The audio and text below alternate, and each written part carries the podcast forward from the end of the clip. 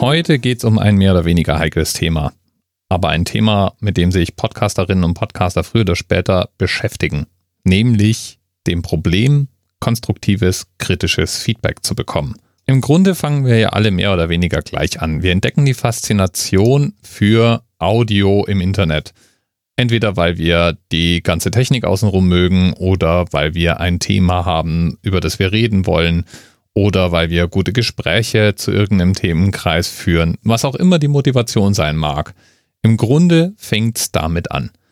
Und dann, dann versuchen wir nach und nach besser zu werden. Wir entwickeln ein Format, wir lernen Audiokniffe, wir verfolgen Foren und fragen früher oder später nach Feedback. Die Frage nach Feedback ist so ein Ding. Wenn man nämlich die eigene Hörerschaft fragt, dann kommt da meistens ein Schulterzucken zurück. Denn die Leute, die uns regelmäßig im Ohr haben, das sind ja schon Fans. Das heißt, die hören uns zu, weil sie die Inhalte gut finden, weil sie die Audioqualität gut genug finden, weil die Inhalte spannend sind, weil sie uns persönlich mögen. Die sind also schon befangen. Aber um wirklich gut zu werden oder systematisch an den Fehlern, die das eigene Format hat, zu arbeiten, ja, dafür braucht es Feedback, das den Finger eben in die Wunde legt und kritische Fragen stellt oder kritische Kommentare abgibt. Und darum geht es mir jetzt heute. Ich möchte so ein paar Erfahrungen teilen, wie man denn an solches Feedback kommt. Weil hin und wieder schaffe ich das. Und an manchen Stellen, an denen Podcaster früher oder später auch aufschlagen, findet man es auch garantiert nicht. Und auch das möchte ich ganz kurz dann ansprechen. Also, kritisches, konstruktives Feedback ist ja in aller Regel nicht einfach nur, äh, es war alles scheiße, sondern ist ja Feedback, an dem man wirklich etwas machen kann. Es ist, hilft überhaupt nicht, wenn ich jemandem sage, deine Stimme klingt blöd, weil an der Stimme kann die Person nichts ändern. Dann ist es vielleicht einfach nicht mein Podcast. Aber es hilft sehr, wenn ich sage, du hast da immer so ein Rauschen oder so ein Pfeifton in deiner Aufnahme. Oder wenn ich sage, dein Gesprächspartner ist immer leiser als du oder fass doch kurz am Anfang mal zusammen, worum es in deiner Sendung gehen wird, sonst fühle ich mich komplett verloren die erste Hälfte deiner Sendung. Solche Dinge. Das sind Sachen, an denen man arbeiten kann. Aber genau solches Feedback ist eben schwer zu bekommen, weil diejenigen, die Feedback geben, entweder eigentlich ganz zufrieden sind, was ja in Ordnung ist, oder nicht geübt darin, kritisches Feedback zu geben. Und was man dann machen kann, ist an Stellen gehen, wo solches Feedback angeboten wird. In unserer deutschen Podcaster-Community gibt es zum Beispiel im Sendegate die sogenannten Podcast-Patinnen. Ich bin auch so eine Podcast-Patin und habe auch mehrere Patenkinder. Und für Podcast-Patinnen ist die Aufgabe eben die, möglichst brauchbare Hinweise und Tipps zu geben oder vielleicht auch ganz konkret dabei zu helfen, irgendein Problem zu lösen. Macht mir einen enormen Spaß. Möglichkeit Nummer zwei, konstruktives Feedback zu geben, ist, sehr konkrete Fragen zu stellen. Und im Idealfall Fragen, die man nicht dadurch beantworten muss, dass man erst eine komplette Folge des Podcasts hört oder sie abonniert, sondern eine Frage, die eben auch in einer überschaubaren, kalkulierbaren Zeit beantwortet werden kann. Das ist jetzt allerdings nur dann wirklich hilfreich, wenn ich eigentlich schon grob weiß, in welche Richtung es gehen soll. Wenn ich also zum Beispiel ein neues Logo gebaut habe und ich möchte wissen, ob das eigentlich irgendwie zu dem Thema passt, das ich mir gesucht habe. Oder ich habe eine neue Intro-Melodie und will wissen, ob die gefällt. Oder ich brauche eine Antwort auf eine konkrete Frage, sowas wie mein neues Mikrofon, ist das denn ordentlich eingepegelt? Solche Fragen konkret in einer Podcaster-Community gestellt werden normalerweise sehr, sehr schnell beantwortet. Da freuen sich dann die anderen Macher, wenn sie einem Kollegen oder einer Kollegin mal eben schnell helfen können. Schwieriger wird es schon bei den eher vagen Fragestellungen. Zum Beispiel die Frage, warum man eigentlich keine neuen Abonnenten gewinnt oder gar Abonnenten verliert. Dafür bräuchte es ja mal jemanden, der die Sendung anhört und einem direkt sagt, was da womöglich schiefläuft. Und das kann ja durchaus was mit den eigenen Inhalten zu tun haben oder mit Angewohnheiten beim Sprechen auf jeden Fall könnte das eine Art von Feedback sein, die Menschen auch ungern geben. Ich kritisiere ja mein Gegenüber in der Regel nicht gerne. deswegen bekommt man solches Feedback auch nur dann, wenn man konkret dazu aufruft. Also nicht einfach nur sagt, bitte gebt uns Feedback, wir freuen uns da immer drüber. Da bekommt man dann nur, hey, super Podcast, laula, laula, hey, laula. Sondern indem man wirklich sagt, Leute, wir wollen besser werden, wir brauchen Kritik. Weil im Grunde möchtest du ja eigentlich Feedback von den Leuten, die deinen Podcast gerade nicht abonnieren, die sich die Sendung anhören und dann denken, ah nee, das brauche ich jetzt nicht, ist mir zu laberig, ist mir zu unstrukturiert, ist mir zu dumpf, ist mir zu hallig. Wenn man dann auf der Suche nach solchem Feedback ist, dann ist die Versuchung groß, in Podcaster-Foren einfach mal so einen Aufruf, Feedback zu geben, einzustellen und einen Link zum eigenen Podcast dazu zu packen. Und das ist praktisch nirgends gern gesehen. Podcaster-Foren gehen nämlich kaputt, wenn man das nicht eindämmt. Es gibt einfach zu viele Leute, die gerade eine neue Sendung gestartet haben und sich denken, wo andere Podcaster sind, sind auch Hörer für mich. Also packe ich doch mal gleich hier noch ein neues Posting rein, das eigentlich nur auf meine neue Sendung hinweist. Um das einzudämmen, gibt es dann meistens irgendwelche abgestellten Bewerbungsthreads. Also ein Weekly Podcast Werbethread oder sowas. Und die sind auch ganz nett. Da kann man hingehen und kann einfach noch einen Post anhängen und sagen, ha, ich habe ja übrigens auch eine neue Folge, die geht über so und so, hör sie dir doch mal an.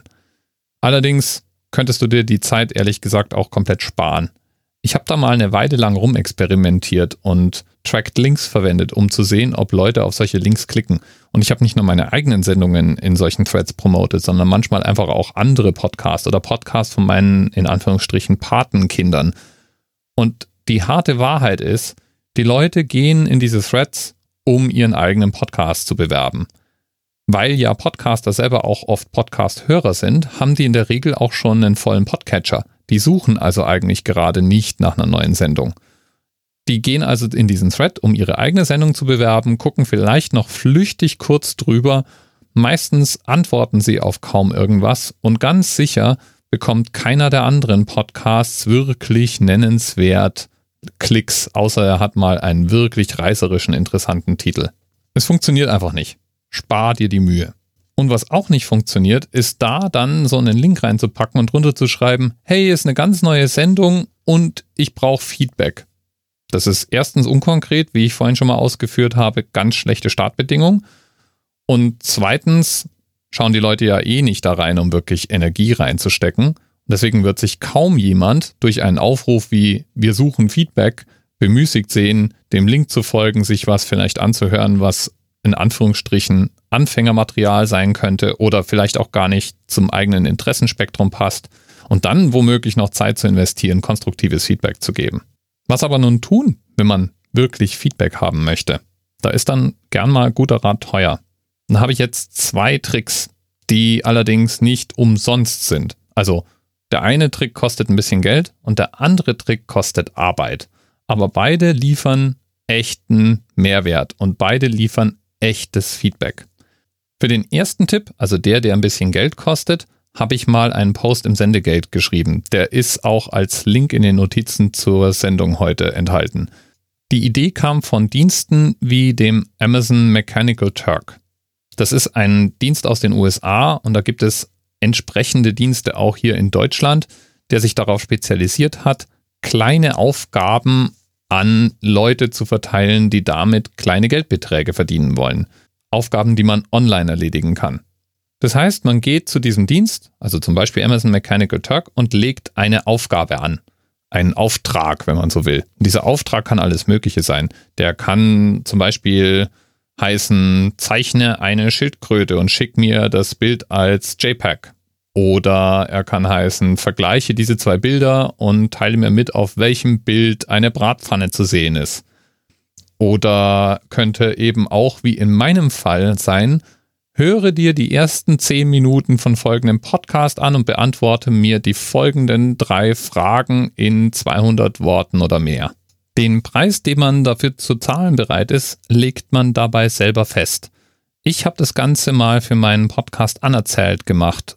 Und zwar bei einem Dienst, der My Little Job heißt. Da habe ich mir in fünf Minuten einen Account angelegt und dann den Auftrag folgendermaßen formuliert.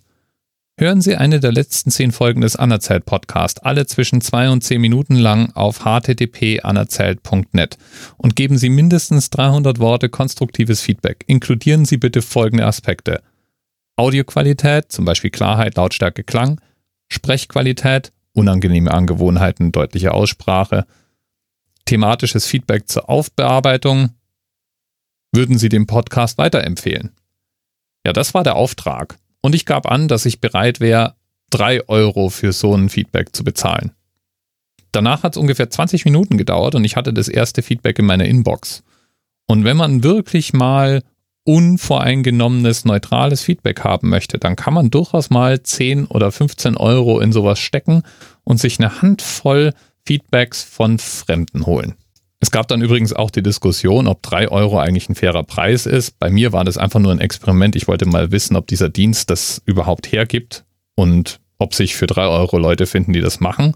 Und jawohl, es fanden sich Leute, die das gemacht haben. Und die Feedbacks waren wirklich gut. Ob das jetzt nun drei Euro oder mehr kosten sollte, das überlasse ich jetzt mal jedem selber. Das hier nur mal als ein Tipp, wie man wirklich unvoreingenommenes Feedback bekommt. Option Nummer zwei das ist jetzt die Option, die kein Geld, aber Arbeit kostet. Und das habe ich letzte Woche gemacht. Für meinen englischen Podcast To Debate war ich nämlich auch auf der Suche nach konstruktivem Feedback. Und ich wollte so Dinge wissen wie, ist mein Akzent für Leute, die englisch aufgewachsen sind und Muttersprachler sind, eigentlich schwer zu ertragen? Machen Sebastian und ich irgendwelche nervigen Grammatikfehler? Wie ist die Audioproduktion? Ist die Struktur, die wir für To Debate gewählt haben, etwas, was Leute mögen, wenn sie es hören? Solche Fragen hatte ich und bekam sie nirgendwo beantwortet. Deswegen bin ich irgendwann zu Reddit gegangen. Und weil ja die Vorstellungsthreads nicht funktionieren, wie ich vorhin schon mal ausgeführt habe, habe ich den Spieß umgedreht. Ich habe dort einen Post reingestellt, in dem ich gesagt habe, ja, ich hätte gern irgendwann mal Feedback für meinen Podcast.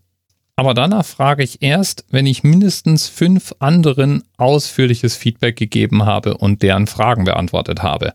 Ich werde mir eine komplette Folge eurer Wahl anhören und ich werde bis zu fünf verschiedene Fragen zu dem Format ausführlich beantworten, plus allem, was mir sonst so einfällt.